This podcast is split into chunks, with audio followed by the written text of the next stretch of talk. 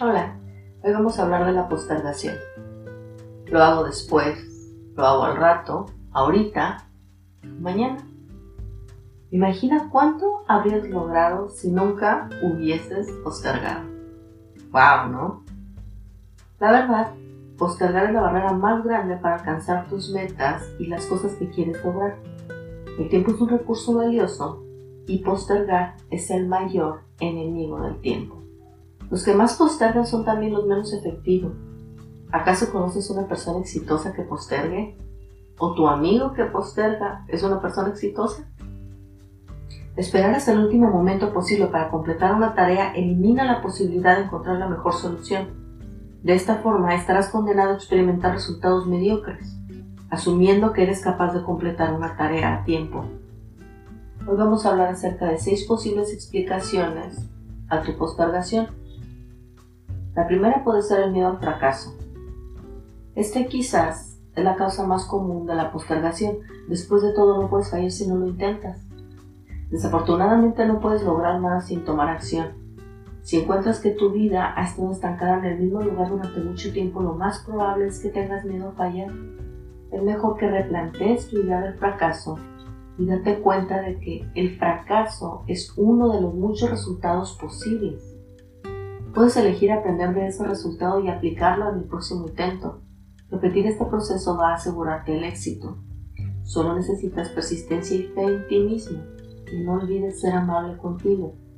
También es importante esperar que vamos a fallar. Cuanto más a menudo fracases, más rápidamente vas a alcanzar tus metas. Evita permitir que el miedo irracional se convierta en un obstáculo para hacer las cosas. El número 2 sería la necesidad de perfección. Realmente nada en esta vida es perfecto. El deseo de perfección resulta en postergación. Nunca va a haber un momento perfecto para una oportunidad y los resultados nunca van a ser perfectos. Y nada tiene que ser perfecto. Es mejor seguir avanzando. La tercera explicación a tu postergación puede ser que tienes malos hábitos para comenzar. Quiero decir, cuando quieres hacer algo y simplemente tus hábitos no te lo permiten.